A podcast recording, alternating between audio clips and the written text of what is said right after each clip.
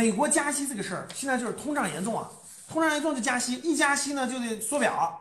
那那那那外围的那个很多国家，特别是债务高的国家，很多债务高的国家，它的这个资金美元要回流啊，它就会遇到困难和问题啊。像现在的很多国家，就同样的哈萨克斯坦啊、土耳其啊，都是跟这个都有关系啊。那这个美国一加息，资金要回流，对世界股市啊、房地产啊，就这种资产市场。肯定会有冲击，不用问。那冲击到底有多大？现在不敢确认。但是所有人就就跟刚才讲的，老张一定做一件事儿，通知他的供应方，通知他上游的供应方，我这儿也要减少订单了。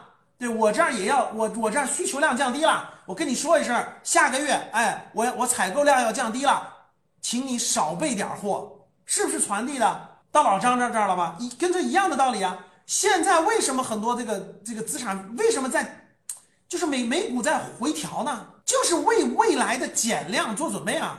哎呦，你的资金量回流以后，很多很多业务没这么好了呀，没有这么多钱了呀。创业公司是需要钱去堆的。那现在美联储要加息，资金要少了，那你就得提前做预准备啊。过去市场是不是炒作创业公司？现在一看资金量不足了怎么办？先撤啊！为什么这个什么新能源车什么很多那个炒那么高了要回调啊？就是个原因啊。未来没那么大资金量支持你啊，未来没那么大资金量支持你，所以要回调啊。你看美股、美国市场的科技股全在回调。二零二二年第一周，美国市场的科技股全在回调，中国市场的科技股全在回调。为啥？资金量支撑不了你过去那么大那么大的发展了，所以要稍微回调回调。过去太乐观了，就预期太乐观了，现在预期要降低了，怎么办？回调回调。赶紧该卖的卖点儿，不能在里面前面获利多的赶紧获利获回回回一下。所以讲到这儿啊，美国加息，二零二二年大概要加两到三次，所以很多人都预测美股的回调大概在百分之二十到百分之三十之间，就大部分都做这种回调。第三个，我们说了啊，巴菲特指数，什么是巴菲特指数？我们先说一下，巴菲特指数就是就是股市的总市值和。GDP 的比例关系什么意思呢？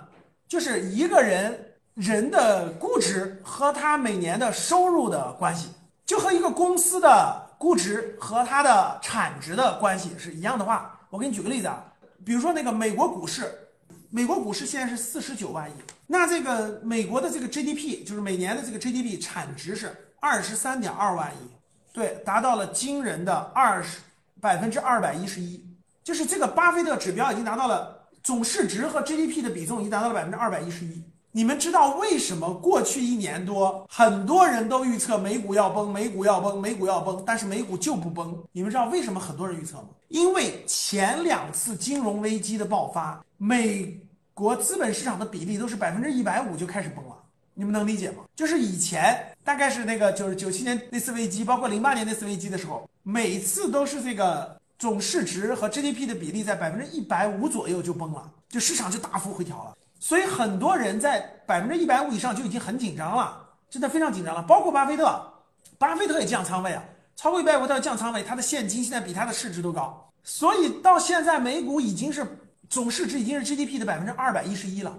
大家可以理解什么意思？GDP 是一个国家的产值，金融泡沫是它的金融市场是它的一个估值，就是估值。